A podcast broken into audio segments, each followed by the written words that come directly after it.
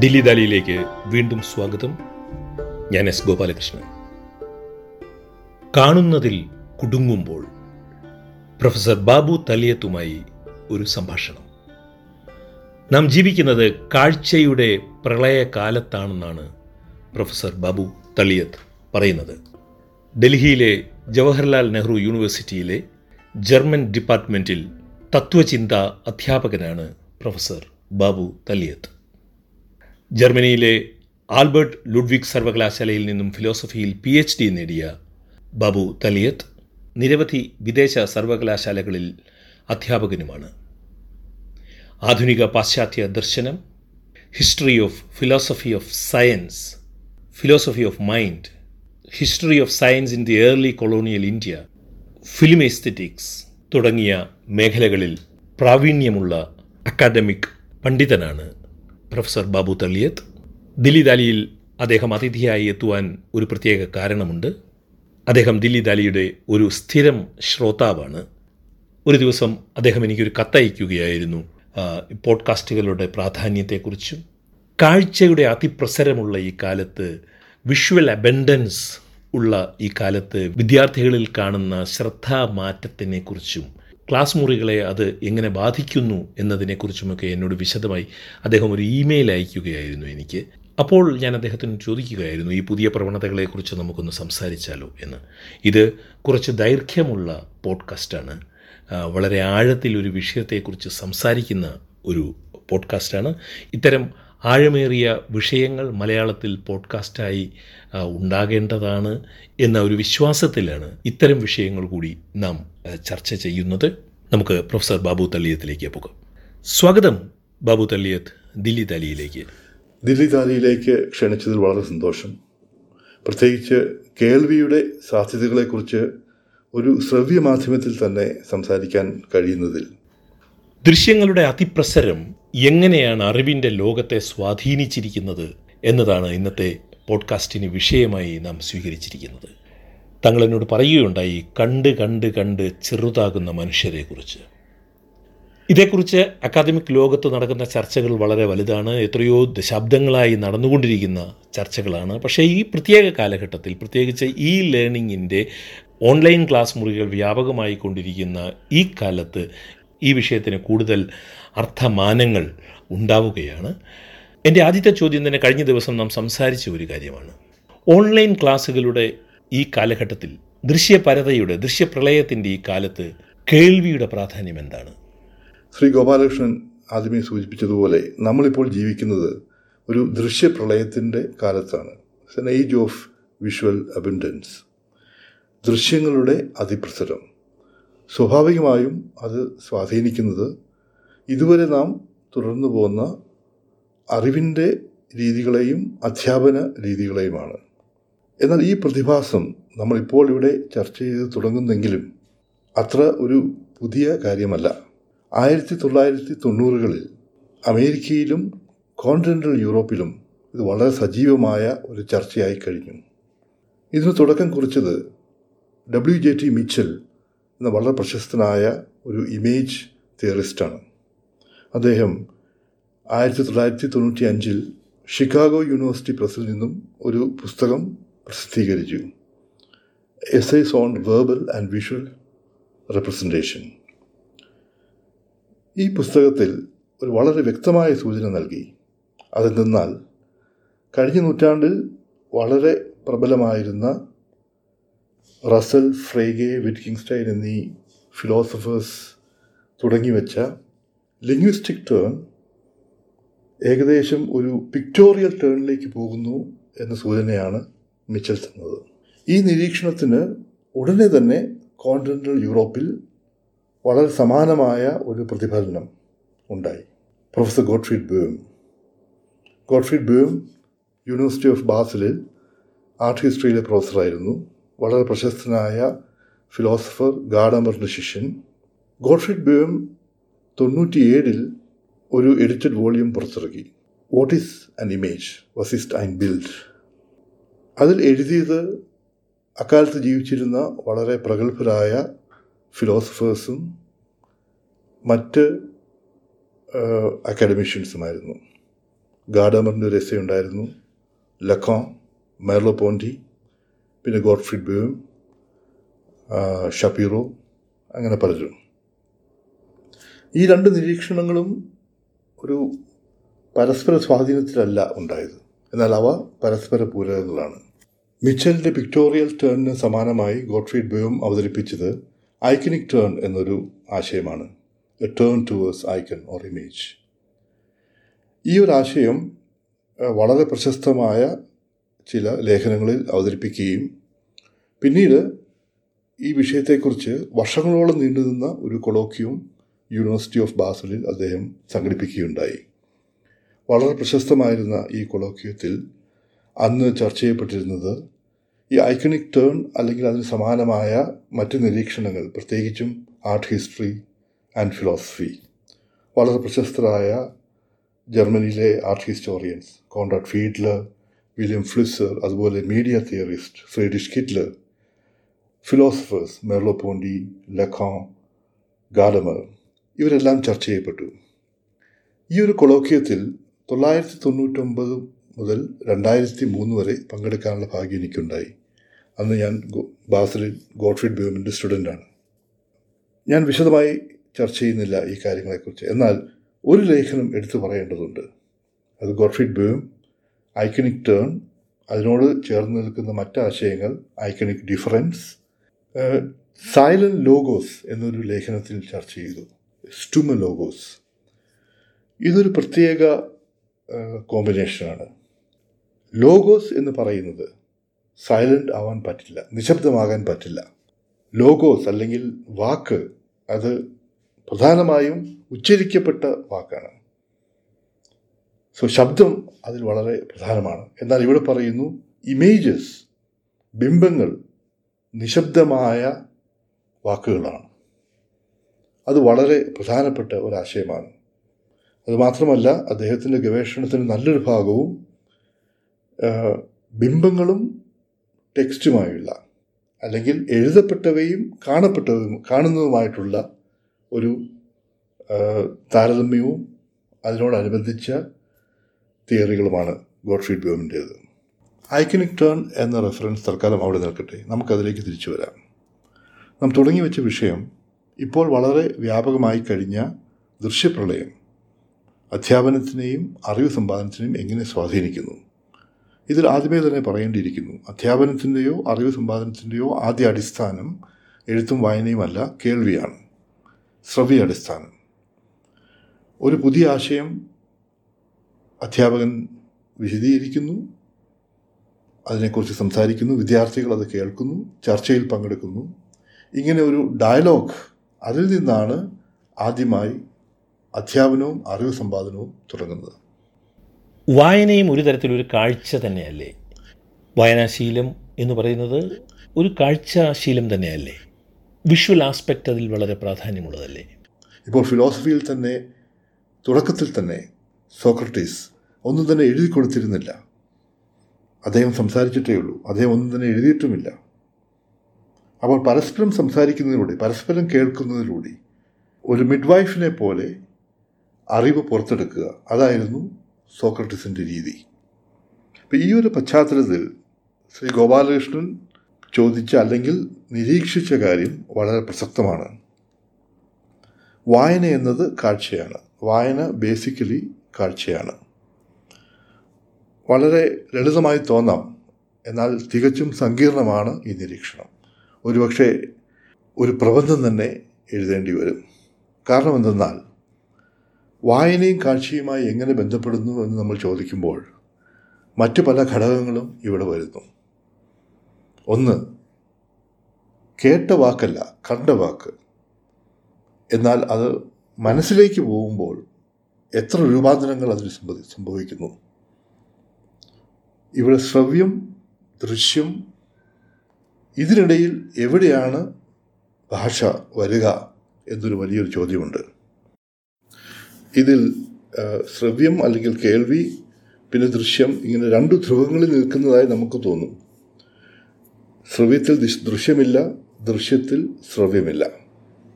എന്നാൽ ഭാഷ എന്ന മനുഷ്യന്റെ സിദ്ധി ശ്രവ്യ ദൃശ്യങ്ങളുടെ ഒരു സിന്തസിസ് എന്ന് കരുതേണ്ടിയിരിക്കുന്നു. ഇപ്പോൾ ഭാഷയുടെ ആദിമ രൂപം അല്ലെങ്കിൽ ആവിഷ്കാരം നമ്മൾക്കെല്ലാം അറിയാവുന്നതുപോലെ ഒരു ഓറൽ ട്രഡീഷനിലാണ് ശ്രവ്യത്തിലാണ്. പിന്നീടത് ദൃശ്യമായി മാറുന്നു അക്ഷരങ്ങളിൽ. ഏകദേശം ഓരോ അക്ഷരവും ആൽഫബറ്റ് ശ്രവ്യത്തിന്റെ അല്ലെങ്കിൽ കേൾവിയുടെ ദൃശ്യവൽക്കരണമാണ്. ഇൻഡോ യൂറോപ്യൻ ഭാഷകൾക്ക് പൊതുവെ ഇങ്ങനെയൊരു പൂർവകാല ചരിത്രമുണ്ട്. പക്ഷേ ജപ്പാൻ ചൈന എന്നിവിടങ്ങളിൽ ഹൈറോഗ്ലിഫിൽ ആവിഷ്കരിക്കപ്പെടുന്ന ഭാഷകൾക്ക് മറ്റൊരു ചരിത്രമാണുള്ളത്. ഒരുപക്ഷെ ദൃശ്യപരതയിൽ നിന്ന് പുറത്തു കടക്കാനാവാത്ത അവസ്ഥ. ഇനി മറ്റൊരു റെഫറൻസിലേക്ക് നമുക്ക് പോകേണ്ടിയിരിക്കും അത് സോക്രട്ടീസിനോട് ഏറ്റവും അടുത്ത് നിൽക്കുന്ന ഒരു റെഫറൻസാണ്. പ്ലേറ്റോ. സ്വന്തം ശിഷ്യൻ. പ്ലേറ്റോ ചെറുപ്പം തൊട്ടേ സോക്രട്ടീസിനെ അനുഗമിച്ചിരുന്നു. സോക്രട്ടീസിനെ കേട്ടു പഠിക്കുക മാത്രമാണ് ചെയ്തത്.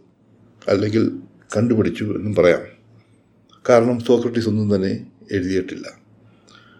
അപ്പോൾ സ്വന്തം ഗുരു മറ്റുള്ളവരുമായി സംസാരിക്കുന്നതെല്ലാം കേട്ട് അത് ഓർമ്മയിൽ സ്ഥിരപ്പെടുത്തി എന്നാൽ ഒരു പരിധി കഴിയുമ്പോൾ അത് ഓർമ്മയിൽ നിലനിൽക്കുന്നില്ല എന്നറിഞ്ഞ് പ്ലേറ്റോ എഴുതാൻ തുടങ്ങുന്നു.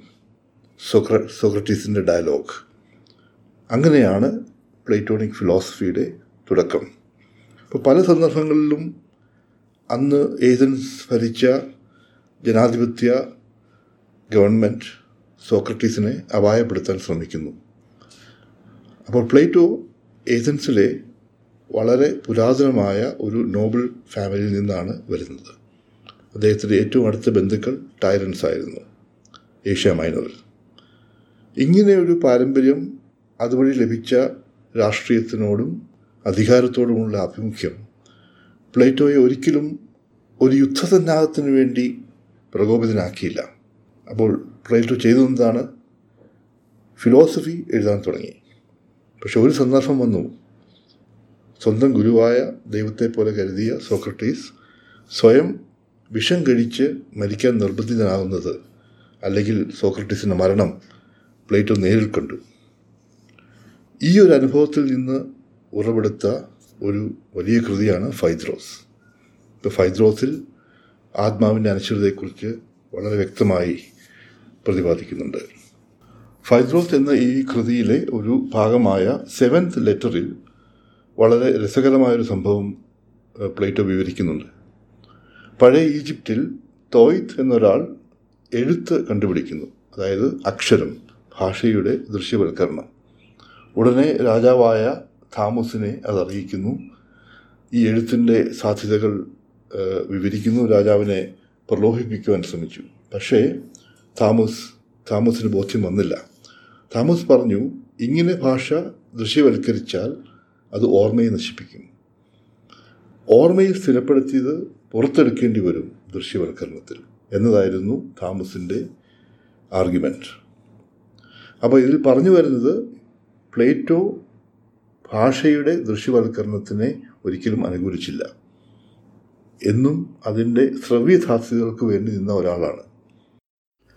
ഇതിലുള്ള വലിയൊരു വൈരുദ്ധ്യം എന്തെന്നാൽ ഭാഷയുടെ ദൃശ്യവൽക്കരണത്തെ അഥവാ എഴുത്തിനെ നിരാകരിച്ച അതിന്റെ ശ്രവ്യധാസ്യതകളെ എന്നും അനുകൂലിച്ച അതുപോലെ തന്നെ റിപ്പബ്ലിക്കിൽ നിന്ന് എഴുത്തുകാരെയും കവികളെയും കലാകാരന്മാരെയും പുറത്താക്കണമെന്ന് പറഞ്ഞ പ്ലേറ്റോ ഒരു വലിയ എഴുത്തുകാരനായിരുന്നു.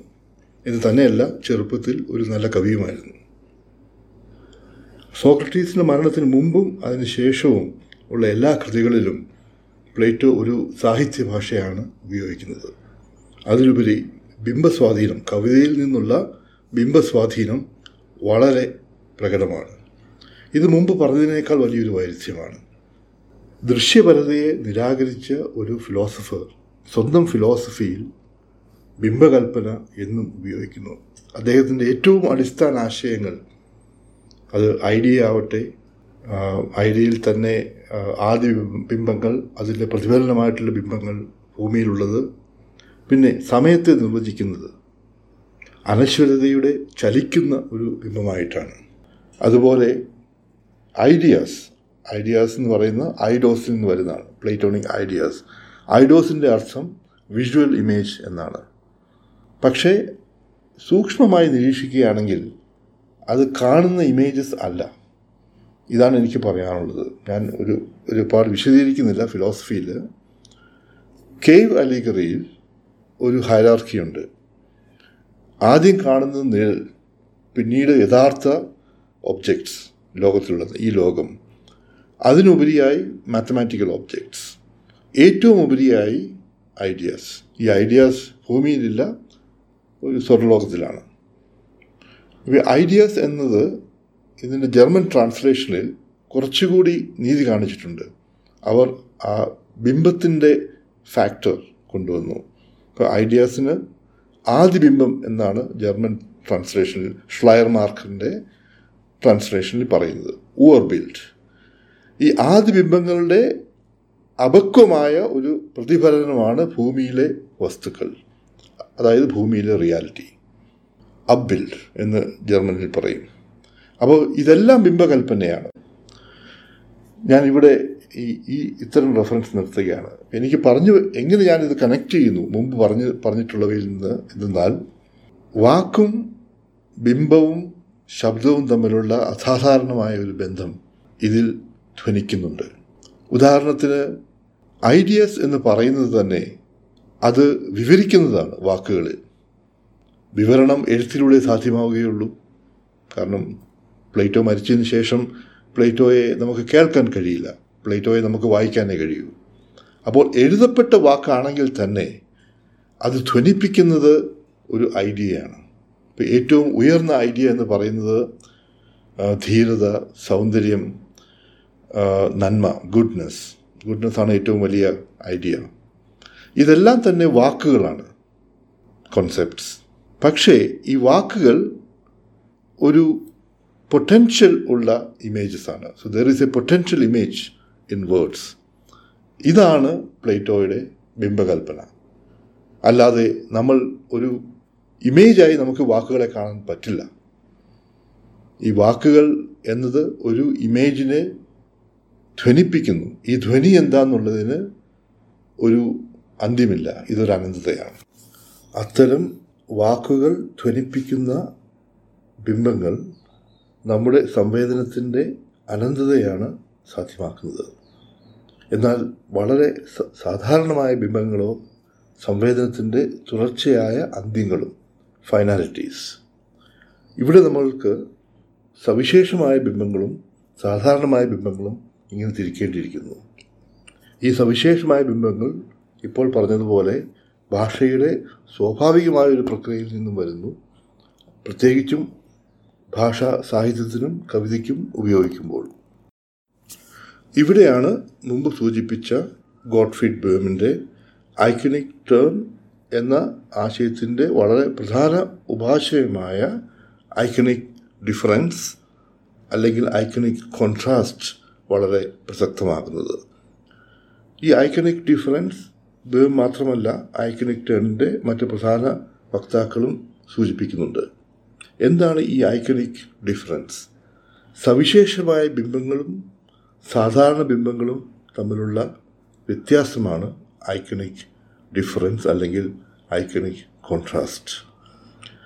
ഇവിടെ സവിശേഷ ബിംബങ്ങൾ എന്താണ് സാധാരണ ബിംബങ്ങൾ എന്താണ് എന്ന് നമുക്ക് നിർവചിക്കേണ്ടിയിരിക്കുന്നു. ഒരുപക്ഷെ സാധാരണ ബിംബങ്ങൾ എന്ന് പറയുന്നതിലൊരു അപാകതയുണ്ട്. സാധാരണ ദൃശ്യങ്ങൾ എന്ന് പറയുന്നതാവും നല്ലത്. ഈ സാധാരണ ദൃശ്യങ്ങളെ അങ്ങനെ തള്ളിക്കളയാൻ കഴിയില്ല. ഈ സാധാരണ ദൃശ്യങ്ങളാണ് നമ്മുടെ യാഥാർത്ഥ്യത്തെ നിർമ്മിക്കുന്നത്. നമ്മൾ തുടങ്ങി വച്ച വിഷയം ദൃശ്യപ്രളയം സംഭവിക്കുന്നത് സാധാരണ ഏകദേശം പൂർണമായി തന്നെ സാധാരണ ദൃശ്യങ്ങളിലൂടെയാണ്. അത് സംവേദനത്തിന്റെ ഞാൻ മുമ്പ് പറഞ്ഞ ഒരു അനന്തതയെ സാധ്യമാക്കുന്നില്ല എന്ന് തന്നെ പറയാം. എന്നാൽ ഭാഷയുടെ ഒട്ടും സൂക്ഷ്മമല്ലാത്ത അല്ലെങ്കിൽ വളരെ സാധാരണവൽക്കരിക്കപ്പെട്ട ഉപയോഗ രീതികളിൽ നമ്മൾ മീഡിയയിലും സോഷ്യൽ മീഡിയയിലും കാണുന്നത് ഇങ്ങനെ സാധാരണ ബിംബങ്ങളുടെ ഒരു പ്രളയം മുമ്പ് പറഞ്ഞ ദൃശ്യപ്രളയങ്ങൾക്ക് സമാനമായ ഒരു പ്രതിഭാസം കാണാൻ കഴിയും. ഒരു ആർട്ട് ഹിസ്റ്റോറിയനും ഫിലോസഫറും എന്ന നിലയിൽ ഗോഡ്ഫ്രീഡ് ബോയും ഈ സവിശേഷ ബിംബങ്ങൾ പ്ലാസ്റ്റിക് ആർട്ട് പെയിന്റിങ് അല്ലെങ്കിൽ സ്കൾപ്ചർ അവിടെ മാത്രമല്ല അന്വേഷിച്ചത്.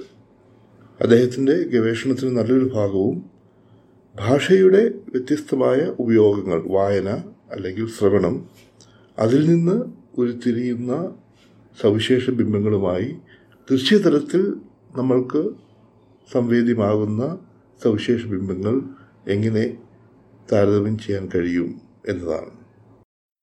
ഭാഷയിലൂടെയുള്ള സംവേദനവും നേരിട്ടുള്ള അല്ലെങ്കിൽ നമ്മുടെ സാധാരണ ദൈനംദിന ജീവിതത്തിൽ ഇന്ദ്രിയങ്ങൾ വഴിയുള്ള സംവേദനവും തമ്മിൽ വ്യത്യാസമുണ്ട്. ഭാഷയിലൂടെയുള്ള സംവേദനം കുറച്ച് സങ്കീർണമായ ഒരു പ്രക്രിയയാണ്. ഇവിടെ ഫ്രീഡിഷ് നീച്ചയുടെ വളരെ ശ്രദ്ധിക്കപ്പെട്ട ആദ്യകാല കൃതിയായ on truth and falsity in an extra moral sense über Wahrheit und Lüge im außermoralischen സാധാരണ സംവേദന തലത്തിൽ നിന്ന് ഭാഷയിലേക്കുള്ള രൂപാന്തരം വളരെ രസകരമായി വിശകലനം ചെയ്യുന്നുണ്ട്. നമുക്കെല്ലാം അറിയാവുന്നതുപോലെ നീച്ചയുടെ ഫിലോസഫിയിൽ തുടക്കം തൊട്ടേ ഭാഷയ്ക്ക് ഒരു സവിശേഷ പ്രാധാന്യമുണ്ട്. ഒരു ഫിലോസഫർ എന്ന നിലയിൽ നീച്ചയുടെ അടിസ്ഥാനം ഫിലോളജിയാണ് അന്ന് വിദ്യാർത്ഥിയായിരിക്കുമ്പോൾ തന്നെ ഷൂൾ ഫോർട്ടയിൽ യൂറോപ്പിലെ ഏറ്റവും പ്രഗത്ഭനായ ക്ലാസിക്കൽ ഫിലോളജിയെന്നായിരുന്നു ഫ്രീഡിഷ് നീച്ചെ അപ്പോൾ ഇന്ദ്രിയങ്ങൾ വഴിയുള്ള സംവേദന തലത്തിൽ നിന്നും ഭാഷയിലേക്കുള്ള രൂപാന്തരം ഈ ഒരു ലേഖനത്തിൽ പ്രതിപാദിക്കുന്നത് മൂന്ന് രൂപാന്തരങ്ങളിൽ കൂടിയാണ്. വളരെ സാധാരണമായ സംവേദനം ദൈനംദിന ജീവിതത്തിൽ കാഴ്ചയിലൂടെയും ശ്രവണത്തിലൂടെയും. ആദ്യ ഘട്ടത്തിൽ ഒരു സ്റ്റിമുലേഷൻ ഉണ്ടാക്കുന്നു നമ്മുടെ നെർവിൽ ഒരു ബയോളജിക്കൽ പ്രോസസ്സ് എന്ന് വേണമെങ്കിൽ പറയാം. ഈ സ്റ്റിമുലേഷൻ ഒരു രൂപാന്തരം സംഭവിച്ച് ബിംബമാകുന്നു ഇമേജ്. ഇമേജിന്റെ അടുത്ത പടി ശബ്ദമാണ് അടുത്ത രൂപാന്തരം. ശബ്ദം രൂപാന്തരം പ്രാപിച്ച് വാക്കാകുന്നു. അങ്ങനെയാണ് ഈ വിശദീകരണം. ഇവിടെ ശ്രദ്ധിക്കേണ്ടത് മൂന്ന് രൂപാന്തരങ്ങളാണ്. ഒരു സാധാരണമായ സംവേദന തലത്തിൽ നിന്ന് ഇന്ദ്രിയങ്ങളുടെ സംവേദന തലത്തിൽ നിന്ന് ഭാഷയിലേക്ക് ഉള്ള രൂപാന്തരത്തിൽ. അതിലേറ്റവും പ്രധാനമായ നിരീക്ഷണം എന്ന് വെച്ച് കഴിഞ്ഞാൽ ഈ രൂപാന്തരങ്ങൾ രൂപകങ്ങൾ പുറത്തു കൊണ്ടുവരുന്നു. അതായത് രൂപാന്തരം എന്ന് പറയുന്നത് നമുക്ക് മെറ്റമോർഫോസിസ് എന്ന് പറയാം. ഈ മെറ്റമോർഫോസിസ് നീച്ചയുടെ നിരീക്ഷണത്തിൽ മെറ്റാഫറിക്കലാണ് ഓരോ മെറ്റമോർഫോസിസിലും ഒരു മെറ്റാഫർ പുറത്തു വരുന്നു. നമ്മൾ മെറ്റാഫർ രൂപകം എന്ന് പറയുന്നത് വളരെ വ്യത്യസ്തമായ രണ്ട് വാക്കുകളെ കണക്ട് ചെയ്യുന്നതാണല്ലോ. ഇവിടെ സംവേദന തലത്തിൽ വളരെ വ്യത്യസ്തമായ രണ്ട് തലങ്ങളെ കണക്ട് ചെയ്യുന്നുകൊണ്ട് ഒരു സ്റ്റിമുലേഷൻ പ്രതീകമാകുന്നു അല്ലെങ്കിൽ ബിംബമാകുന്നു ബിംബം ശബ്ദമാകുന്നു ശബ്ദം വാക്കാകുന്നു. ഈ ഓരോ രൂപാന്തരത്തിലും മെറ്റാഫർ പുറത്തു വരുന്നു. അതൊന്ന്. രണ്ടാമതായി ശ്രദ്ധിക്കേണ്ടത് എന്തെന്ന് വെച്ച് കഴിഞ്ഞാൽ ഇതിലൊരു ഹൈറാർക്കിയുണ്ട് ആ ഹൈറാർക്കിയിൽ തന്നെ ശബ്ദം ബിംബത്തിന് മുകളിലാണ്. അത് വളരെ സവിശേഷമായൊരു നിരീക്ഷണമാണ്. എന്ന് മാത്രമല്ല ശബ്ദം ബിംബത്തിന് ഉപരിയായി നിൽക്കുന്നത് അത് ഭാഷയോട് അടുത്ത് നിൽക്കുന്നതുകൊണ്ടാണ്. അപ്പോൾ ശബ്ദത്തിൽ നിന്നാണ് വാക്കുണ്ടാകുന്നത് നീച്ചയുടെ അടുത്ത നിരീക്ഷണം എന്തെന്നാൽ വാക്കിന്റെ അല്ലെങ്കിൽ കോൺസെപ്റ്റിന്റെ ഉദ്ഭവത്തോടെ ഈ ഉരുത്തിരിയൽ പ്രക്രിയയിലുണ്ടായ എല്ലാ രൂപകങ്ങളെയും വാക്ക് സംസ്കരിക്കുന്നു. ഏകദേശം പറഞ്ഞാൽ ഓരോ വാക്കും അതിനു മുമ്പുള്ള പല രൂപകങ്ങളുടെയും ഒരു കുഴിമാടമാണ്.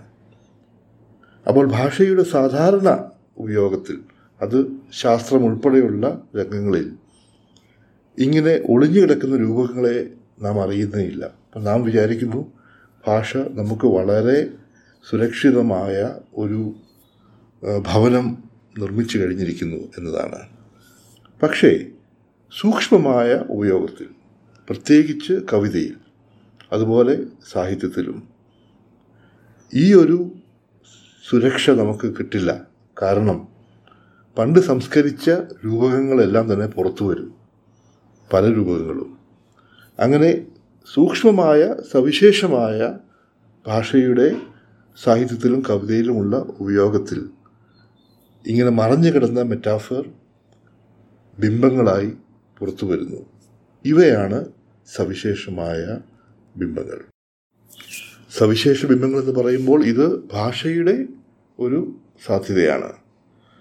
അതായത് ഭാഷയുടെ വ്യത്യസ്തമായ ഉപയോഗ രീതികൾ പ്രത്യേകിച്ച് വായനയിൽ ഉരുത്തിരിയുന്ന ഏറ്റവും സവിശേഷമായ ബിംബങ്ങൾ രൂപകങ്ങളാണ് മെറ്റഫർ ഇങ്ങനെയുള്ള സവിശേഷ ബിംബങ്ങൾക്ക് നമ്മുടെ വായനയെ പ്രചോദിപ്പിക്കുവാനും അതിനെ മുമ്പോട്ട് കൊണ്ടുപോകാനും കഴിയും. ഇത് സാഹിത്യത്തിൽ മാത്രമല്ല സാമൂഹ്യ ശാസ്ത്രത്തിലും ഫിലോസഫിയിലും ചരിത്രത്തിൽ കൂടി ഇങ്ങനെ ഭാഷയുടെ ഒരു സാധാരണ ഉപയോഗമല്ല ഒരു സവിശേഷമായ ഉപയോഗമാണ് നാം കാണേണ്ടത്. എന്തായാലും ദൃശ്യവും വായനയും തമ്മിലുള്ള ഈ അടിസ്ഥാന ബന്ധം ശ്രീ ഗോപാലകൃഷ്ണന്റെ നിരീക്ഷണത്തിൽ നിന്നും ഇതിന് ഇതിനപ്പുറം സങ്കീർണമാക്കാൻ ഞാൻ ഉദ്ദേശിക്കുന്നില്ല. സോഷ്യൽ മീഡിയയിൽ നടക്കുന്നതും സത്യത്തിൽ വായന തന്നെയല്ലേ? പുസ്തകം തന്നെ വായിക്കണമെന്നുള്ള നിർബന്ധം ശരിയല്ലല്ലോ. അതേസമയം തന്നെ എനിക്കൊരു സംശയമുള്ളത് ഈ ഹൈപ്പർ ലിങ്കുകളുടെ കാലത്തെ ശ്രദ്ധയെക്കുറിച്ചാണ്. ഒരു താല്പര്യത്തിൽ നിന്നും മറ്റൊരു താല്പര്യത്തിലേക്ക് ഒരു വിഷയത്തിൽ നിന്നും മറ്റൊരു വിഷയത്തിലേക്ക് ബന്ധപ്പെട്ട് നിൽക്കുന്ന വിഷയങ്ങളിൽ നിന്നും അതുമായി ബന്ധപ്പെട്ട് നിൽക്കുന്ന മറ്റു വിഷയങ്ങളിലേക്ക് ചാടി ചാടി പോകുന്ന ജ്ഞാനസമ്പാദന രീതിയാണ് പുതിയ കാലത്തിന്റെ ശ്രദ്ധ. ഇതേക്കുറിച്ച് എന്താണ് ബാബുവിന് പറയാനുള്ളത്? ഇതിനോടകം വളരെ വ്യക്തമായ ഒരു കാര്യമാണ്. സോഷ്യൽ മീഡിയ മീഡിയ പൊതുവെ വഴിയുള്ള ദൃശ്യങ്ങളുടെ പ്രളയം അതിപ്രളയം നമ്മുടെ വായനയുടെ ഏകാഗ്രതയെ കുറയ്ക്കുന്നു. പക്ഷെ അതിനു മുമ്പ് പറയേണ്ടത് വായനയുടെ ഏകാഗ്രത കുറയുന്നതിനുള്ള കാരണം വായനയ്ക്കുള്ള താല്പര്യം കുറയുന്നതുകൊണ്ടാണ്. താല്പര്യമുണ്ടെങ്കിൽ സ്വാഭാവികമായും ഒരു ക്ഷമയും ഏകാഗ്രതയും നമ്മൾക്കുണ്ടാവും. എങ്ങനെയാണ് വായനയോടുള്ള താല്പര്യം കുറഞ്ഞു വരുന്നത്? ഇതുവരെ വിശകലനം ചെയ്ത കാര്യങ്ങളുടെ അടിസ്ഥാനത്തിൽ വളരെ എളുപ്പം നമുക്കത് മനസ്സിലാക്കാൻ കഴിയും. ദൃശ്യപ്രളയം എന്ന് പറയുന്നത് മുമ്പ് സൂചിപ്പിച്ചതുപോലെ ഈ സാധാരണ ദൃശ്യങ്ങളുടെ അല്ലെങ്കിൽ ബിംബങ്ങളുടെ ഇമേജസ് ഒരു പ്രളയമാണ്. ഇതിൽ എന്താണ് ഇതിന്റെ സാധാരണത്വം? അത് ഞാൻ മുമ്പ് സൂചിപ്പിച്ച പോലെ ഒരു തരം ജഡത്വമാണ്. എന്നാൽ മീഡിയയുടെ ഒരു പൊതു സ്വഭാവം വളരെ സാധാരണ ബിംബങ്ങളെ അസാധാരണമായി ആവിഷ്കരിക്കുക എന്നുള്ളതാണ്. പക്ഷേ ആ ബിംബങ്ങളുടെ ഒരു ഫൈനാലിറ്റിയിൽ നിന്ന് അത് പുറത്ത് കടക്കുന്നില്ല. ഈ ജഡത്വം എന്തെന്നാൽ സാധാരണ ബിംബങ്ങളിൽ യാഥാർത്ഥ്യം പൂർണമായി തീർന്നിരിക്കുന്നു. ഏകദേശം ഒരു കമോഡിറ്റി ഒരു കംപ്ലീറ്റഡ് പ്രോഡക്റ്റ് അരിസ്റ്റോട്ടലിന്റെ നിരീക്ഷണം ഉപയോഗിക്കുകയാണെങ്കിൽ സവിശേഷ ബിംബങ്ങൾക്കുള്ള പൊട്ടൻഷ്യാലിറ്റി സാധാരണ ബിംബങ്ങൾക്കില്ല. സാധാരണ ദൃശ്യങ്ങൾക്കില്ല. സാധാരണ ദൃശ്യങ്ങൾ ഒരു ആക്ച്വൽ റിയാലിറ്റിയാണ് ഒന്നുകൂടി വിശദമാക്കുകയാണെങ്കിൽ സാധാരണ ദൃശ്യങ്ങളിൽ യാഥാർത്ഥ്യം ഏകദേശം തീർന്നതുപോലെയാണ് അതുകൊണ്ട് തന്നെ സാധാരണ ദൃശ്യപ്രളയം സവിശേഷ ദൃശ്യങ്ങൾ സംവേദനത്തിന് കൊടുക്കുന്ന അനന്ത സാധ്യത അല്ലെങ്കിൽ അവയെ പ്രതികൂലമായി ബാധിക്കുന്നു. ഇപ്പോൾ സാധാരണ ദൃശ്യങ്ങൾ കൂടുതൽ നമ്മൾ പരിചയിക്കുമ്പോൾ സംഭവിക്കുന്നത് ഈ സവിശേഷമായ ദൃശ്യങ്ങൾക്ക് വേണ്ടി നാം കരുതി വെക്കേണ്ടിയിരുന്ന സംവേദനത്തിന്റെ ആ പൊട്ടൻഷ്യൽ ഇല്ലാതാവുകയാണ്. ചെയ്യുന്നത്. ഈ ഒരു ആക്ച്വൽ ആൻഡ് പൊട്ടൻഷ്യൽ ഇമേജ് എന്നുള്ള ബൈനറി ഒരു ആനലജി ഉപയോഗിച്ച് വളരെ ലളിതമായി വിവരിക്കാം. വായനയ്ക്കുള്ള താല്പര്യം ഏകദേശം വിശപ്പ് പോലെയാണ്. ഇപ്പോൾ ഭക്ഷണം രുചിക്കണമെങ്കിൽ നല്ല ഭക്ഷണം കിട്ടിയാൽ മാത്രം പോരാ. നല്ല വിശപ്പുണ്ടായിരിക്കും. നല്ല വിശപ്പുണ്ടെങ്കിൽ സാധാരണ ഭക്ഷണവും നന്നായിട്ട് രുചിക്കും. എങ്ങനെയാണ് വിശപ്പ് ഇല്ലാതാകുന്നത് എന്ന് നമ്മൾ ചിന്തിക്കുക? ഉദാഹരണത്തിന് ഞാൻ നല്ല ഭക്ഷണത്തിനായി കരുതി വെച്ചിരുന്ന നല്ല വിശപ്പ് ഞാൻ വഴിയിൽ ഇറങ്ങി നടക്കുമ്പോൾ ചുറ്റുപാടും കാണുന്ന ഒരു പല നിറങ്ങളിലുള്ള പാനീയങ്ങൾ ഭക്ഷണ പദാർത്ഥങ്ങൾ ഇവയുടെ ഒരു പ്രളയം കണ്ട് ഭ്രമിക്കുകയും അവ പല സമയത്തായി എന്നാൽ തുടർച്ചയായി ഓരോന്നായി കഴിച്ച് ഞാൻ കരുതി വെച്ചിരുന്ന നല്ല വിശപ്പ് എനിക്ക് ഇല്ലാതാവുകയും ചെയ്യുന്നു. പിന്നെ എനിക്ക് നല്ല ഭക്ഷണം കിട്ടിയാൽ കഴിക്കാനുള്ള താല്പര്യമില്ല. ഇനി കഴിച്ചാൽ തന്നെ അത് രുചിക്കുകയുമില്ല. ഈ ഭ്രമത്തിൽ പൊതുവെ നമുക്ക് കാണാൻ കഴിയുന്നതും ലഭ്യമാകുന്നതും റെഡിമെയ്ഡായി വയ്ക്കുന്ന ഫാസ്റ്റ് ഫുഡാണ്. ഒരു വലിയ വെറൈറ്റി പാനീയങ്ങളും. അതിങ്ങനെ ചെറിയ അളവിൽ കഴിച്ച് കഴിച്ച് നമ്മുടെ വിശപ്പ് ഇല്ലാതാവുന്നു. പൊതുവെ അമ്മമാർ കുട്ടികളോട് പറയുമല്ലോ കണ്ടതെല്ലാം വാരി വലിച്ചു നിന്ന് നീ വീട്ടിലേക്ക് വന്നിരിക്കുന്നു. ഭക്ഷണം കഴിക്കാനുള്ള താല്പര്യമില്ല. ഈ അനലജി വേറൊരു നിരീക്ഷണം സാധ്യമാക്കുന്നുണ്ട്. എന്താണ് വിശപ്പ് എന്നുള്ളത്? വിശപ്പ് എന്ന് പറയുന്നത് ഭക്ഷണത്തിന്റെ അഭാവത്തിൽ നിന്ന് ഉണ്ടാവുന്നതാണ്. അപ്പോൾ പൊട്ടൻഷ്യൽ ഇമേജ് സവിശേഷ ബിംബങ്ങൾക്ക് ഉള്ള ഒരു പ്രത്യേകത അതിൽ അഭാവങ്ങൾ ഉള്ള ഉണ്ടെന്നുള്ളതാണ്. എന്നാൽ സാധാരണ ബിംബങ്ങളിൽ സാന്നിധ്യങ്ങളുടെ ധാരാളിത്തം കൊണ്ട് അതിന്റെ യാഥാർത്ഥ്യം ഏകദേശം പൂർണമായിരിക്കുന്നു. സവിശേഷ ബിംബങ്ങളിലെ അഭാവം എന്ന ഈ അടിസ്ഥാന ഘടകത്തിന് സാഹിത്യത്തിന്റെ ദൃശ്യവൽക്കരണത്തിൽ വലിയ പ്രാധാന്യമുണ്ട്. ഒരു ഉദാഹരണം ഞാൻ പറയുകയാണെങ്കിൽ എം ഡി വാസുദേവൻ നായരുടെ പ്രശസ്തമായ നാലുകെട്ട് ഈയിടെ ഡി സി ബുക്സ് പുറത്തിറക്കി. നമ്പൂതിരിയുടെ രേഖാചിത്രങ്ങളോടെ. ഇതിനു മുമ്പ് രണ്ടാം മുഴുവും ഇതുപോലെ തന്നെ നമ്പൂതിരിയുടെ രേഖാചിത്രങ്ങളോടെയാണ് പുറത്തിറങ്ങിയത്. എന്താണ് ഒരു രേഖാചിത്രത്തിന്റെ പ്രത്യേകത അല്ലെങ്കിൽ സാധ്യത? നമുക്കറിയാം നമ്പൂതിരിയുടെ രേഖാചിത്രം വളരെ സവിശേഷമാണല്ലോ. മലയാള സാഹിത്യത്തിന്റെ വായനയെ ഇത്രയും ഇത്രയും പ്രചോദിപ്പിച്ച മറ്റൊന്നില്ല. രേഖാചിത്രത്തിന്റെ പ്രത്യേകത അഭാവമാണ്. അതിൽ സാന്നിധ്യം അല്ലെങ്കിൽ ഡീറ്റെയിൽസ് തീരെയില്ല. ഒരു രേഖ അല്ലെങ്കിൽ ഒന്നോ രണ്ടോ മൂന്നോ രേഖകൾ ഒരു സ്ത്രീയെ പുരുഷനെ ഒരു കുട്ടിയെ ഒരു തറവാടിന്റെ ഒരു ഭാഗം ഒരു പ്രകൃതിയുടെ ഒരു ഭാഗം ഒരു മരം എന്നിവയെ മറ്റൊരു ഡീറ്റെയിൽസ് ഇല്ലാതെ ചിത്രീകരിക്കുന്നു.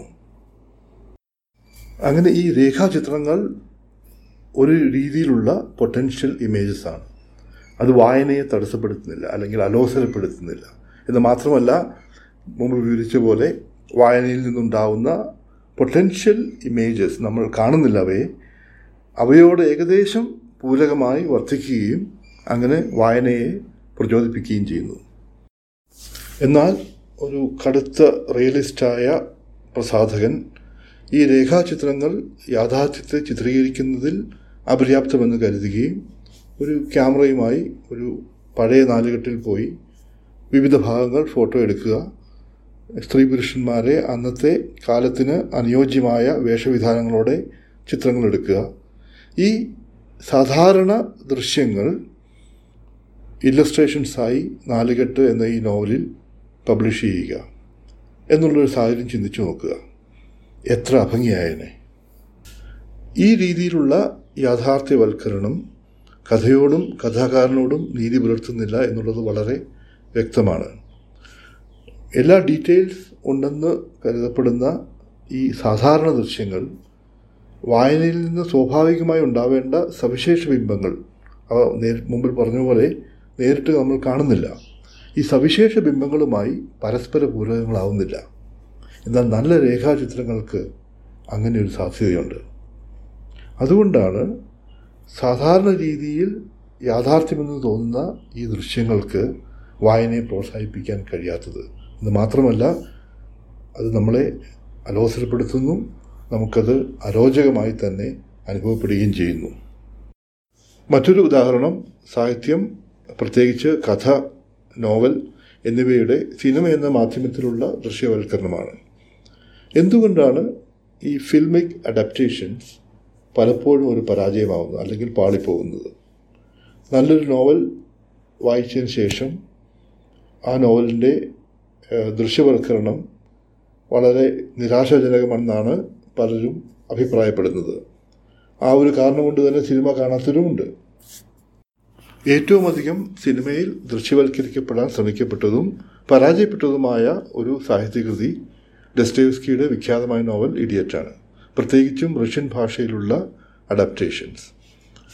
ഈ സാഹിത്യകൃതി ഇന്ത്യയിൽ വായിച്ചവർ ഇംഗ്ലീഷ് ട്രാൻസ്ലേഷനിലോ അല്ലെങ്കിൽ പ്രാദേശിക ഭാഷയിലുള്ള വിവർത്തനങ്ങളിലോ വായിച്ചവർ നല്ലൊരു ഭാഗവും റഷ്യയിൽ പോയവരല്ല. യൂറോപ്പിൽ പോയും പോയിട്ടുള്ളവരല്ല.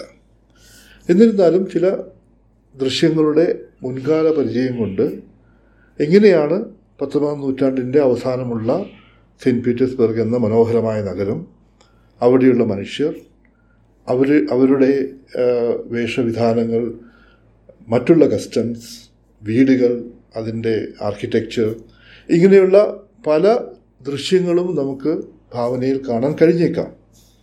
എന്നിരുന്നാലും ഈ നോവൽ വായിക്കുമ്പോൾ ഡിസ്റ്റേവ്സ്കിയുടെ മനോഹരമായ വിവരണങ്ങളിൽ നിന്ന് നമ്മുടെ മനസ്സിൽ തുടരെ തുടരെ ഉയർത്തെഴുന്നേൽക്കുന്ന സവിശേഷമായ ബിംബങ്ങൾ നമ്മൾ ശരിക്കും കാണുന്നില്ല. അവ ഏകദേശം ഒരു നിഴൽ പോലെ രേഖാചിത്രങ്ങൾ പോലെ ഉദാഹരണത്തിന് പ്രധാന കഥാപാത്രങ്ങൾ നസ്റ്റാസിയ ഫിലിപ്പോവ്ന പ്രിൻസ് ലിയോമിഷ്കിൻ റഗോഷിൻ പാഫിയോൺ അകലയ ഇവരെല്ലാവരും അവരുടെ ബന്ധങ്ങൾ അവരുടെ സംഭാഷണങ്ങൾ അവരുടെ മുഖഭാവങ്ങൾ ഇവ എങ്ങനെയൊക്കെയോ ഒരു ദൃശ്യങ്ങൾ പോലെ മനസ്സിലൂടെ കടന്നു പോകുന്നുണ്ട്. റഷ്യൻ ഭാഷയിലുള്ള ഈ കൃതിയുടെ ഫിൽമിക് അഡാപ്റ്റേഷൻസിൽ സംഭവിച്ചെന്നാൽ പ്രത്യേകിച്ചും ഭാഷയുടെയും ആ പ്രദേശത്തിന്റെയും സാധ്യതകൾ ഉപയോഗിച്ച് നോവലിൽ വിവരിക്കപ്പെട്ട യാഥാർത്ഥ്യങ്ങൾ വളരെ പൂർണതയോടെ ദൃശ്യവൽക്കരിക്കാൻ ശ്രമിച്ചു. അതിൽ അതുകൊണ്ട് തന്നെ സിനിമ പരാജയപ്പെടുകയും ചെയ്തു. കാരണം വായനയിൽ വളരെ സവിശേഷ ബിംബങ്ങളായി അല്ലെങ്കിൽ പൊട്ടൻഷ്യൽ ഇമേജസായി നമ്മൾ അനുഭവിച്ചത് സ്ക്രീനിൽ ഏകദേശം പൂർത്തിയായ യാഥാർത്ഥ്യവൽക്കരിക്കപ്പെട്ട അതിനാൽ തന്നെ ഒരു ജഡത്വമുള്ള ബിംബങ്ങളായി അവതരിക്കപ്പെടുന്നു. ഈ രീതിയിൽ വളരെ റിയലിസ്റ്റിക് എന്ന് ധരിച്ച് സിനിമയിൽ ദൃശ്യവൽക്കരിക്കപ്പെട്ടത് വായനയിൽ നമ്മൾ നേരിട്ട് അനുഭവിച്ച സംവേദനത്തിന്റെ ആ സാധ്യത അല്ലെങ്കിൽ അനന്തത നശിപ്പിക്കുകയാണ് ചെയ്യുന്നത്. അതായത് സവിശേഷ ബിംബങ്ങൾ അവയുടെ പൊട്ടൻഷ്യൽ ഇല്ലാതാവുന്നു. മറ്റൊരു രീതി പറയുകയാണെങ്കിൽ മുമ്പ് ഡിസ്കസ് ചെയ്ത ഒരു ഐക്കണിക് ഡിഫറൻസ് അല്ലെങ്കിൽ ഐക്കണിക് കോൺട്രാസ്റ്റ് ഇവിടെ ഇല്ലാതാവുകയാണ്. കാരണം യാഥാർത്ഥ്യത്തിനോട് അടുക്കുമ്പോൾ ആ ഡിഫറൻസ് ഇല്ലാതാവുന്നു. അപ്പോൾ ഇതിനനുബന്ധമായി പറയേണ്ട മറ്റൊരു കാര്യം എന്റെ നിരീക്ഷണത്തിൽ ഒരു ദൃശ്യവൽക്കരണം ഒരു ഫിൽമിക് അഡാപ്റ്റേഷൻ വളരെ വിജയിച്ചതായി ഞാൻ കാണുന്നു. അത് മറ്റൊന്നുമല്ല വിശ്വവിഖ്യാതനായ സിനിമാ സംവിധായകൻ അഖില കുറോസോവ ഇഡിയറ്റ് ജാപ്പ ജാപ്പനീസ് ഭാഷയിൽ നിർമ്മിച്ചു. ഹക്കുച്ചി എന്ന പേരിൽ. ഹക്കുച്ചി എന്നാൽ നിഷ്കളങ്കൻ ഇന്നസെൻസ് എന്ന എന്നാണ് അർത്ഥം. ഈ ഫിൽമിക് അഡാപ്റ്റേഷനിൽ കുറോസോവ ചെയ്തെന്നാൽ ഇഡിയറ്റ് എന്ന റഷ്യൻ നോവലിന്റെ പത്തൊമ്പതാം നൂറ്റാണ്ടിലുള്ള എല്ലാ സാമൂഹ്യ സംസ്കാര പശ്ചാത്തലങ്ങളും അതുപോലെ റഷ്യൻ ഓർത്തഡോക്സിക്ക് മാത്രം അവകാശപ്പെടാവുന്ന അതിന്റെ ചരിത്രത്തിലുള്ള ചില സബ് ടെക്സ്റ്റ് ഇവയെല്ലാം തന്നെ പൂർണമായും നിരാകരിച്ചു.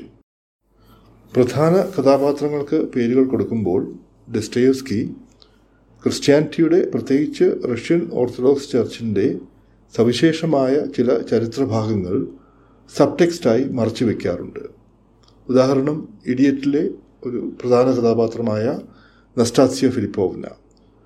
നസ്റ്റാസ്യ നാലാം നൂറ്റാണ്ടിൽ ജീവിച്ചിരുന്ന ഒരു സെയിന്റായിരുന്നു.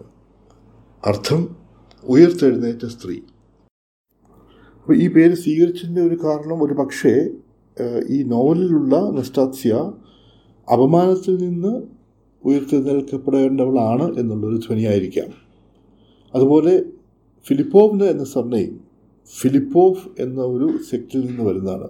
മധ്യശതകങ്ങളിൽ റഷ്യൻ ഓർത്തഡോക്സ് ചർച്ചിൽ നിന്നും പിരിഞ്ഞുപോയ വളരെ റെബല്യസായ ഒരു സെക്റ്റ്. അർത്ഥം തന്നെ വിശ്വാസത്തിൽ നിന്നും പലായനം ചെയ്തവർ ഇങ്ങനെ വളരെ സവിശേഷമായ സാമൂഹ്യ ചരിത്ര സംസ്കാര പശ്ചാത്തലങ്ങളും അതിന്റെ സബ് ടെക്സ്റ്റുകളും ഒരു ഫിൽമിക് അഡാപ്റ്റേഷൻ അത് പ്രത്യേകിച്ച് വളരെ വ്യത്യസ്തമായൊരു ഭാഷയിലും സംസ്കാരത്തിലും ജപ്പാൻ പോലെ സാധ്യമല്ല. അതുകൊണ്ട് തന്നെ കുറോസ് കുറോസോവ അവയെ പൂർണമായി നിരാകരിക്കുന്നു. ഹക്കുച്ചി എന്ന ഫിൽമിക് അഡാപ്റ്റേഷനിൽ ഇഡിയറ്റ് എന്ന മൂലകൃതിയുടെ സാരാംശം എസെൻസ് മാത്രമേ എടുത്തിട്ടുള്ളൂ. അതൊഴിച്ചാൽ ആ സിനിമ പൂർണമായും ഒരു ജാപ്പനീസ് സിനിമ തന്നെ. കഥാപാത്രങ്ങളും അവരുടെ വേഷവിധാനങ്ങളും വീടുകളും കസ്റ്റംസ് എല്ലാം തന്നെ. അപ്പം ഈ ഒരു പൂർണമായ നിരാകരണം വഴി ഒരു വിഷ്വൽ കോൺട്രാസ്റ്റ് കുറോസവ സൃഷ്ടിക്കുകയാണ്. യഥാർത്ഥത്തിൽ സംഭവിക്കുന്നത് ഇഡിയറ്റ് എന്ന നോവലിൽ നിന്നും അതിന്റെ പൊട്ടൻഷ്യൽ ഇമേജറി സവിശേഷമായ ബിംബങ്ങൾ തിരഞ്ഞെടുത്ത് കുറോസോവ തന്റെ സിനിമയായ ഹക്കുച്ചിയിൽ ദൃശ്യവൽക്കരിക്കുകയാണ്. ഈ നോവലിലെ വളരെ പ്രധാനമായൊരു രംഗമാണ് പ്രിൻസ് മിഷ്കിൻ നസ്റ്റാസിയെ ആദ്യം കണ്ടുമുട്ടുന്നത്. ഈ രംഗം വളരെ ഭാവതീവ്രതയോടെ മനോഹരമായ പശ്ചാത്തല സംഗീതത്തിൽ ഒരു ലോങ് ഷോട്ടിൽ കുറോസോവ ചിത്രീകരിക്കുന്നുണ്ട്. എന്നാൽ മറ്റ് റഷ്യൻ ഫിൽമിക് അഡാപ്റ്റേഷൻസിൽ ഇത് ശ്രദ്ധിക്കപ്പെടുന്നില്ല. ഇങ്ങനെ ഒരു വിഷ്വൽ ഓർ ഐക്കണിക് കോൺട്രാസ്റ്റ് സൃഷ്ടിക്കുക വഴി കുറോസവ ഹക്കുച്ചി എന്ന തന്റെ സിനിമയിലൂടെ അത് ദൃശ്യവൽക്കരിക്കുന്ന ഡെസ്റ്റോസ്കിയുടെ ഇഡിയറ്റിനോട് നീതി പുലർത്തുന്നു എന്നാണ് എന്റെ നിരീക്ഷണം. പക്ഷേ തന്റെ ഏറ്റവും പരാജയപ്പെട്ട സിനിമയായാണ് ഹക്കുച്ചിയെ കുറോസോവ പരിഗണിച്ചത്. അതിനുള്ള കാരണം ഒരുപക്ഷെ ഡെസ്റ്റയോസ്കിയോടുള്ള കടുത്ത ആരാധനയായിരിക്കാം. എല്ലാ വർഷവും കുറോസോവ സെന്റ് പീറ്റേഴ്സ്ബർഗിൽ പോകുമായിരുന്നത്രേ. പോകുക മാത്രമല്ല ഈ നോവൽ അരങ്ങേറാൻ സാധ്യതയുള്ള വഴികൾ ഭവനങ്ങൾ അതുപോലെ ഡെസ്റ്റയോസ്കിയുടെ ഭവനം ഇവയെല്ലാം സന്ദർശിക്കുമായിരുന്നു. മറ്റൊരു പ്രധാന വസ്തുത എന്തെന്നാൽ ശ്രീ ഗോപാലകൃഷ്ണൻ പരാമർശിച്ചതുപോലെ ദൃശ്യപ്രളയത്തിന്റെ ഈ കാലത്ത് ഒരു ദൃശ്യത്തിൽ നിന്ന് മറ്റൊരു ദൃശ്യത്തിലേക്ക് ഒട്ടും ക്ഷമയില്ലാതെ മാറാനുള്ള ഒരു പ്രവണതയുണ്ട്. അതിനുള്ള ഒരു പ്രധാന കാരണം ദൃശ്യങ്ങളുടെ ധാരാളിത്തം അല്ലെങ്കിൽ ബാഹുല്യം അതുതന്നെയാണ് ഇത് വായനയെ വളരെ പ്രതികൂലമായി ബാധിക്കും. കാരണം വായന എന്നത് സമയമെടുത്ത് അല്ലെങ്കിൽ സാവകാശത്തിൽ നടക്കേണ്ട ഒരു പ്രക്രിയയാണ്. അതുപോലെ തന്നെ മുമ്പ് സൂചിപ്പിച്ച ഈ സാധാരണ ദൃശ്യങ്ങളുടെ ഒരു ജഡത്വം ഈ ഫ്രാഗ്മെന്റേഷന്റെ ഒരു കാരണമാണ്. ഒരു ദൃശ്യത്തിനും സംവേദനത്തിന്റെ ഒരു തുടർച്ച സാധ്യമാക്കുവാൻ കഴിയുന്നില്ല. അത് വളരെ പ്രകടമാണ് ടി വി ചാനലുകൾ അല്ലെങ്കിൽ വാട്സപ്പ് ഗ്രൂപ്പ്സ് ഫേസ്ബുക്ക് ഇങ്ങനെയുള്ള സോഷ്യൽ മീഡിയ. മുമ്പ് എട്ടോ ഒൻപതോ ചാനൽ ഉണ്ടായിരുന്ന ഒരു കാലം ഉണ്ടായിരുന്നു. ഇപ്പോൾ അതിന്റെ സ്ഥാനത്ത് ഇരുന്നൂറ് മുന്നൂറ് ചാനലുകളാണ് വിദേശ ചാനലുകൾ ഉൾപ്പെടെ. അതുപോലെ വാട്സപ്പ് ഫേസ്ബുക്ക് ഇങ്ങനെയുള്ള സോഷ്യൽ മീഡിയയിൽ ദൃശ്യങ്ങളുടെ ഒരു വലിയ ധാരാളിത്തം നമ്മൾ കാണുന്നുണ്ട്. പ്രത്യേകിച്ച് സോഷ്യൽ മീഡിയയിലുള്ള ഈ ദൃശ്യപ്രളയവും അതുവഴി ഉണ്ടാവുന്ന ഈ ക്ഷമയില്ലായ്മയും ഒരു ദൃശ്യത്തിൽ നിന്ന് മറ്റൊരു ദൃശ്യത്തിലേക്ക് അല്ലെങ്കിൽ ഒരു പോസ്റ്റിൽ നിന്ന് മറ്റൊരു പോസ്റ്റിലേക്ക് മാറാനുള്ള ഈ പ്രവണത ഏറ്റവും ബാധിച്ചിരിക്കുന്നത് നമ്മുടെ വിദ്യാർത്ഥികളെ തന്നെയാണ്. പലപ്പോഴും ഞങ്ങളുടെ ക്ലാസ്സുകളിൽ വാട്സപ്പ് അല്ലെങ്കിൽ ഫേസ്ബുക്ക് ഉപയോഗിക്കുന്ന വിദ്യാർത്ഥികളെ കൈയോടെ പിടിക്കുന്നുമുണ്ട്. ഒരു പക്ഷേ പഠിപ്പിക്കുന്നതിനിടയിൽ യൂണിവേഴ്സിറ്റിയിൽ പഠിപ്പിക്കുക എന്ന് പറഞ്ഞാൽ ചെറിയ പ്രഭാഷണങ്ങൾ അധ്യാപകൻ നടത്തുക പിന്നെ ചോദ്യോത്തരങ്ങൾ പ്രധാനമായും ചർച്ച. ഇതിനിടയിൽ സോഷ്യൽ മീഡിയ ഉപയോഗിക്കാൻ ചില വിദ്യാർത്ഥികൾ നിർബന്ധിതരാകുന്നെങ്കിൽ അതിനുള്ള കാരണം ഈ പ്രഭാഷണങ്ങൾ ചർച്ച എന്നിങ്ങനെ പഠിപ്പിക്കുന്ന രീതികൾ രീതികളിൽ ഒരു തുടർച്ചയുണ്ട് വായന പോലെ തന്നെ. എന്നാൽ ഒരുപക്ഷെ വായനയേക്കാൾ കാരണം പഠിപ്പിക്കുന്നത് ഒരു ശ്രവ്യമാധ്യമമാണ്. ഈ ശ്രവ്യമാധ്യമത്തിന്റെ അല്ലെങ്കിൽ പ്രഭാഷണങ്ങൾ ചർച്ചകൾ ഇവയുടെ തുടർച്ചയോട് സോഷ്യൽ മീഡിയ പരിചയിച്ച വിദ്യാർത്ഥികൾക്ക് ചേരാൻ കഴിയുന്നില്ല. മറ്റു കാരണങ്ങളുണ്ടാവാം. ഇപ്പോൾ പ്രഭാഷണങ്ങൾ ചർച്ചകൾ ഇവ വിരസമായാലും ഇത് സംഭവിക്കാം. എങ്ങനെയായാലും ഇത് ചെയ്യുന്ന വിദ്യാർത്ഥികളാണ് ഏറ്റവും കുറച്ച് വായിക്കുന്നത് അല്ലെങ്കിൽ വായിക്കാതിരിക്കുന്നത്. അപ്പോൾ എന്നോട് ചോദിക്കുകയാണ് എത്ര വിദ്യാർത്ഥികൾ വായിക്കുന്നുണ്ട്? പറയേണ്ടിയിരിക്കുന്നു കൂടി വന്നാൽ അഞ്ച് ശതമാനം. ബാക്കിയുള്ളവർ വായിക്കും ഒരു പ്രത്യേക ലക്ഷ്യത്തോടെ. ഇപ്പോൾ ഒരു ടൈം പേപ്പർ സബ്മിറ്റ് ചെയ്യുക അല്ലെങ്കിൽ അവസാന പരീക്ഷയ്ക്ക് മുമ്പ് ഒരു ഇരുപത് വർഷം മുമ്പ് വരെയുള്ള പരന്ന വായന അതായത് യൂണിവേഴ്സിറ്റി സിലബസിൽ മാത്രമുള്ളതല്ല മറ്റു കാര്യങ്ങൾ വായിക്കുക അങ്ങനെ ഒരു വായനാ സംസ്കാരം ഇന്ന് യൂണിവേഴ്സിറ്റികളിൽ കാണുന്നില്ല. ഇതിനോട് അനുബന്ധമായി പറയേണ്ടിയിരിക്കുന്നത് ഈ ദൃശ്യപ്രളയത്തിൽ നഷ്ടമാകുന്നത് ഒരു ശ്രവ്യ സംസ്കാരമാണ്. ശ്രവ്യ സംസ്കാരം എന്ന് പറയുന്നത് ദൃശ്യങ്ങളില്ലാത്ത ശ്രവണം മാത്രമുള്ള ഒരു മീഡിയാലിറ്റി റേഡിയോ. ഇക്കാലത്ത് വളരെ കുറച്ച് പേർ പഴയ അതും പഴയ ജനറേഷനുള്ളവർ മാത്രം റേഡിയോ കേൾക്കാ കേൾക്കാറുള്ളൂ. പുതിയ ജനറേഷനുള്ളവർക്ക് യാതൊരു താല്പര്യമില്ല കാരണം ടി വി ഉണ്ട്. എന്നാൽ ടി വി ഒരു ഓഡിയോ വിഷ്വൽ മീഡിയം ആണെങ്കിൽ തന്നെ ദൃശ്യങ്ങൾക്കാണ് പ്രാമുഖ്യം. ഈ ദൃശ്യങ്ങൾക്കുള്ള പ്രാമുഖ്യം കൊണ്ട് ശ്രവണത്തിന് വേണ്ട ആ ഒരു തുടർച്ച ഏകദേശം നിസാരവൽക്കരിക്കപ്പെടുകയാണ് ചെയ്യുന്നത്. ഞാനിങ്ങനെ പറയുമ്പോൾ വായനയുടെ ഏകാഗ്രമായ വായനയ്ക്കുള്ള ഒരു തുടർച്ചയോടെ ഏറ്റവും അടുത്ത് നിൽക്കുന്നത് ശ്രവണത്തിന്റെ തുടർച്ചയാണ്. അതിന് വിഘാതമാകുന്നത് ദൃശ്യപ്രളയവുമാണ്. നമ്മൾ മുമ്പ് ഡിസ്കസ് ചെയ്തതുപോലെ ദൃശ്യ ഒരു ദൃശ്യത്തിലും തങ്ങി നിൽക്കാൻ പറ്റാത്ത കണ്ണിന്റെ അവസ്ഥ. ഇത് ഇന്ദ്രിയങ്ങളുടെ സംവേദനത്തിന്റെ തന്നെ ഒരു പ്രത്യേകതയാണ്. ദൃശ്യങ്ങൾക്ക് നേരെ അനായാസമായി നമുക്ക് കണ്ണടയ്ക്കാം. ദൃശ്യങ്ങളിൽ നിന്ന് അതുപോലെ മുഖം തിരിക്കാം എന്നാൽ കേൾക്കുന്നതിൽ നിന്ന് ചെവി അടയ്ക്കാൻ അത്ര എളുപ്പമല്ല. ചെവി പൊത്തേണ്ടി വരും. ചെവി പൊത്തുക എന്നത് അത്ര പ്രായോഗികമായ ഒരു കാര്യമല്ല. അതുപോലെ കേൾക്കുന്നതിൽ നിന്നും ചെവി തിരിച്ചിട്ട് കാര്യമില്ല. അത് കേൾക്കേണ്ടി വരും. മനുഷ്യന്റെ ഒരു ഗതികേടാണല്ലോ. കേൾവിയുടെ ഈ നിസ്സഹായത എന്നാൽ ശ്രവണത്തിന്റെ തുടർച്ചയെ സ്വാഭാവികമാക്കുന്നു. അതുവഴി നമ്മുടെ മനസ്സിന്റെ ഏകാഗ്രത വർദ്ധിപ്പിക്കുന്നു. കാരണം ഏകാഗ്രത അടിസ്ഥാനം തുടർച്ചയാണ്. ഡിസ്ട്രാക്ഷൻസിൽ നിന്നുള്ള ഒരു മോചനം. അത് ഒരുപക്ഷെ ദൃശ്യത്തേക്കാൾ കേൾവിക്കാണ് സാധ്യമാക്കാൻ കഴിയുക. പൊതുവെ നമ്മൾ ശ്രദ്ധിച്ച് കാണുക എന്ന് പറയുന്നതിനേക്കാൾ ശ്രദ്ധിച്ച് കേൾക്കുക എന്നാണ് പറയുക. കാരണം ദൃശ്യം ഒരു സ്പേഷ്യൽ ഒബ്ജക്റ്റാണ് അതതിന്റെ ജഡത്വത്തിലും ചലനത്തിലും കൂടുതൽ സമയം തങ്ങി നിൽക്കും. നമുക്ക് സാവകാശമുണ്ട്. എന്നാൽ ശ്രവ്യം ഒരു ടെമ്പറൽ ഒബ്ജക്റ്റാണ് അത് പിടിച്ചാൽ നിൽക്കില്ല. അതിനാൽ തന്നെ മനസ്സിന്റെ ഏകാഗ്രത അതിന്റെ തുടർച്ച ഇവ ദൃശ്യങ്ങളെക്കാൾ ശ്രവണമാണ് ആവശ്യപ്പെടുന്നത്. ഒരുപക്ഷെ ദൃശ്യങ്ങൾ ഈ തുടർച്ചയ്ക്ക് വിഘാതമായി നിൽക്കുകയാണ്. നമ്മൾ ഡിസ്കസ് ചെയ്തതുപോലെ ദൃശ്യങ്ങളുടെ പ്രളയം ഫ്രാഗ്മെന്റേഷൻ ജഡത്വം അങ്ങനെയുള്ള പല കാര്യങ്ങൾ. അപ്പോൾ ശ്രവണത്തിന്റെ സ്വാഭാവികമായ തുടർച്ചയോട് പരിചയപ്പെടുമ്പോൾ അത് മനസ്സിന്റെ ഏകാഗ്രത വർദ്ധിപ്പിക്കുന്നു. അതുവഴി മറ്റു വ്യാപാരങ്ങളെ സ്വാധീനിക്കുന്നു. പ്രധാനമായും ചിന്ത വായന എന്നാണ് എന്റെ നിരീക്ഷണം. ഏകദേശം എഴുപതുകളുടെ അവസാനം വരെ വളരെ സാധാരണമായിരുന്നു നമ്മുടെ ഇടയ്ക്ക് ഒരു വലിയ പുസ്തകം വായിക്കുക. അത് വിദ്യാർത്ഥികളായാലും മുതിർന്നവരായാലും അധ്യാപകരായാലും. ഒരു നോവൽ അല്ലെങ്കിൽ ഒരു ചരിത്ര പുസ്തകം ആദ്യം തൊട്ട് തുടർച്ചയായി അവസാനം വരെ വായിക്കുക. ഈ കാലഘട്ടത്തിൽ നമുക്ക് സോഷ്യൽ മീഡിയ ഇല്ല. കാരണം കമ്പ്യൂട്ടറോ ഇന്റർനെറ്റോ ഇല്ല. പിന്നെ മീഡിയ എന്ന് പറയാൻ ടി വിയും ഇല്ല. പ്രധാനമായ മീഡിയ റേഡിയോ ആണ്. സ്വാഭാവികമായും ടി വി ചാനൽ മാറുന്ന പോലെ റേഡിയോ ചാനൽ മാറ്റാൻ കഴിയുമായിരുന്നു. എന്നിരുന്നാലും റേഡിയോ ശ്രവിക്കുന്നതിന് നമ്മൾ ദൃശ്യം കാണുന്നതിനേക്കാൾ ഒരു തുടർച്ചയുള്ളതായി എപ്പോഴും തോന്നിയിട്ടുണ്ട്. പലപ്പോഴും ആലോചിച്ച് നോക്കിയിട്ടുണ്ട്. ഇപ്പോൾ എഴുപതുകളുടെ ഈ അവസാനം വരെ നിലനിന്നിരുന്ന ഈ വായനാ സംസ്കാരവും റേഡിയോ സംസ്കാരവുമായി എന്തെങ്കിലും ബന്ധമുണ്ടോ? അവ അല്ലെങ്കിൽ അവ പരസ്പര പൂരകങ്ങളായിരുന്നു? ഈ ഒരു സ്പെക്കുലേഷന് എന്തെങ്കിലും ചരിത്രാടിസ്ഥാനമുണ്ടോ? ജർമ്മനിയുടെ വളരെ പ്രശസ്തമായ ഹ്യൂമനിസ്റ്റ് എഡ്യൂക്കേഷൻ അത് സ്കൂൾ വിദ്യാഭ്യാസമായാലും യൂണിവേഴ്സിറ്റി വിദ്യാഭ്യാസമായാലും അതിന്റെ ഒരു സുവർണകാലം എന്നറിയപ്പെടുന്നത് പത്തൊമ്പതാം നൂറ്റാണ്ടിന്റെ അവസാനവും ഇരുപതാം നൂറ്റാണ്ടിന്റെ ആദ്യവുമാണ്.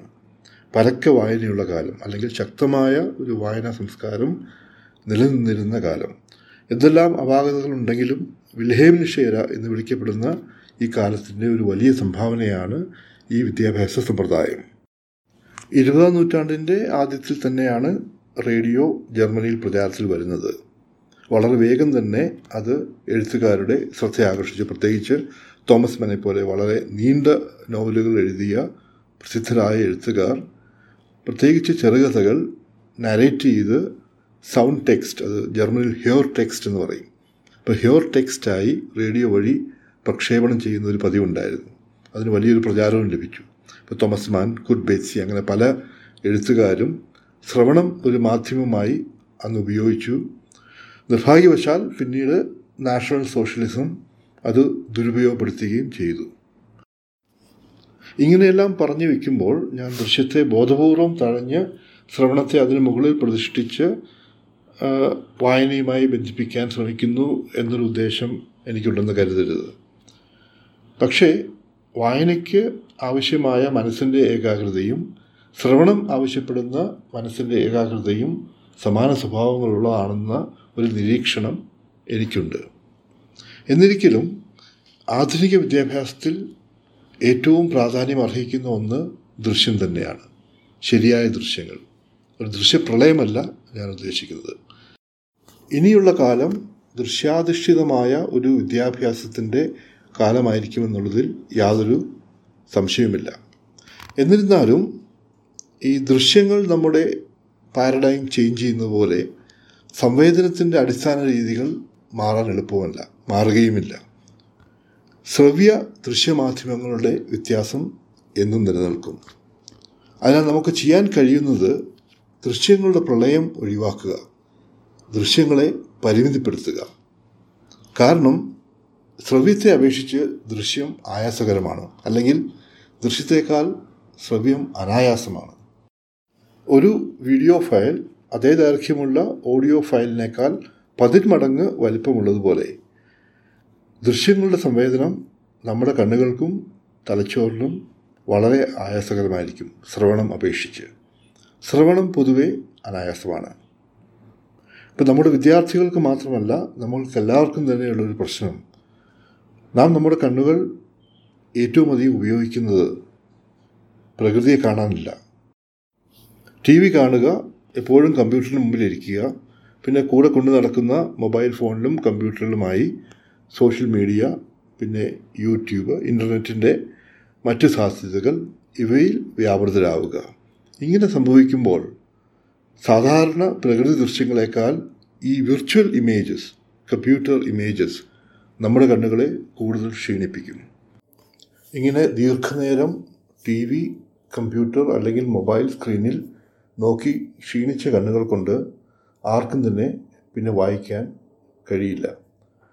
ഗോപാലകൃഷ്ണൻ മുമ്പ് സൂചിപ്പിച്ച അല്ലെങ്കിൽ ആദ്യമേ സൂചിപ്പിച്ച ഒരു കാര്യം വായന കാഴ്ചയാണ് എന്നുള്ളതാണ്. പക്ഷേ വായന ഇപ്പോൾ കയ്യിലെടുത്ത് വായിക്കാവുന്ന പുസ്തകങ്ങൾ നോക്കുന്നതല്ല. ഇപ്പോഴുള്ള വിദ്യാർത്ഥികൾ പുസ്തകങ്ങൾ വായിക്കാറേയില്ല. അവർ പി ഡി എഫ് നേരിട്ട് കമ്പ്യൂട്ടർ സ്ക്രീനിൽ നിന്നാണ് വായിക്കുന്നത്. എന്നാൽ പുസ്തകങ്ങൾ വായിക്കപ്പെടുന്ന പോലെ പി ഡി എഫ് വായിക്കപ്പെടില്ല.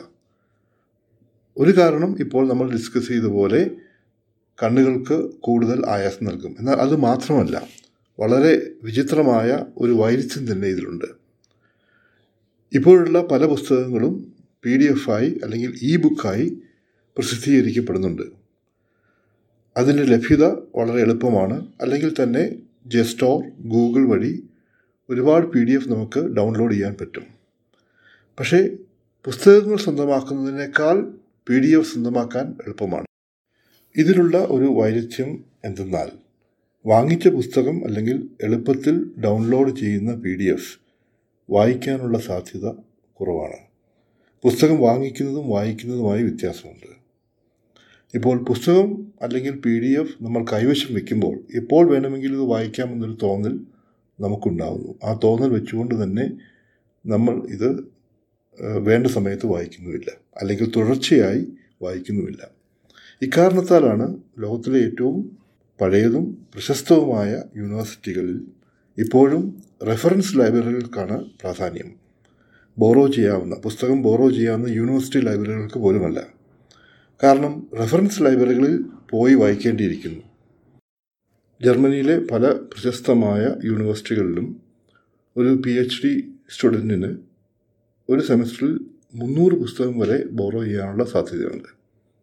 എന്നാൽ ഇംഗ്ലണ്ടിലെ വളരെ പ്രശസ്തമായ university of Cambridge or Oxford under ഗ്രാജുവേഷന്റെ ആദ്യത്തെ രണ്ട് വർഷങ്ങളിൽ പുസ്തകം ബോറോ ചെയ്യാനുള്ള അവകാശം വിദ്യാർത്ഥികൾക്കില്ല. റെഫറൻസ് ലൈബ്രറിയിൽ പോയി നേരിട്ട് വായിക്കണം. ഇപ്പം മാസ്റ്റേഴ്സ് മുതൽ പി എച്ച് ഡി വരെയുള്ള ലെവലുകളിൽ പത്ത് പുസ്തകങ്ങളിൽ കൂടുതൽ ബോറോ ചെയ്യാൻ പറ്റില്ല. പക്ഷേ പത്ത് പുസ്തകങ്ങളിൽ കൂടുതൽ എങ്ങനെയാണ് ഒരു തവണ വായിക്കുക? മറ്റൊരു യാഥാർത്ഥ്യം എന്തെന്നാൽ പല ഗവേഷണ വിദ്യാർത്ഥികളും ജർമ്മനിയിൽ ബോറോ ചെയ്ത ഈ മുന്നൂറ് ബുക്കുകളിലെ പത്തിലൊന്ന് പോലും മറിച്ചു നോക്കാൻ കഴിയാതെ അവസാനം തിരിച്ചു കൊടുക്കുകയാണ്. അപ്പോൾ ഞാൻ പറഞ്ഞു വരുന്നത് പുസ്തകങ്ങളെക്കാൾ പി ഡി എഫിന്റെ ലഭ്യത കൂടുതലാണ് അല്ലെങ്കിൽ അത് എളുപ്പത്തിൽ ഡൗൺലോഡ് ചെയ്യാൻ കഴിയും എന്നതുകൊണ്ട് തന്നെ അത് വായിക്കാനുള്ള സാധ്യത കുറയുന്നു. പി ഡി എഫിന്റെ മറ്റ് സാധ്യതകളെ ഞാൻ നിഷേധിക്കുന്നില്ല. ഉദാഹരണത്തിന് റെഫറൻസ് അന്വേഷിക്കാൻ വളരെ എളുപ്പമാണ്. പക്ഷേ ഈ അന്വേഷിക്കുന്ന റെഫറൻസ് എന്താണെന്ന് അറിയണമെങ്കിൽ ആദ്യം പുസ്തകം വായിച്ചെങ്കിലേ പറ്റൂ. ഇനി അവസാനമായി എനിക്ക് പറയാനുള്ളത് എന്തെന്നാൽ വിദ്യാഭ്യാസത്തിന്റെ അല്ലെങ്കിൽ അധ്യാപനത്തിന്റെ പല ഘടകങ്ങളാണ് മുമ്പ് ശ്രവണം വായന ഇപ്പോൾ ദൃശ്യം പിന്നെ അതിന്റെ virtuality online P D Fs ഇങ്ങനെ പറയുന്നത്. ഈ എല്ലാ ഘടകങ്ങളും നമുക്കിനി ഉപേക്ഷിക്കാൻ പറ്റില്ല.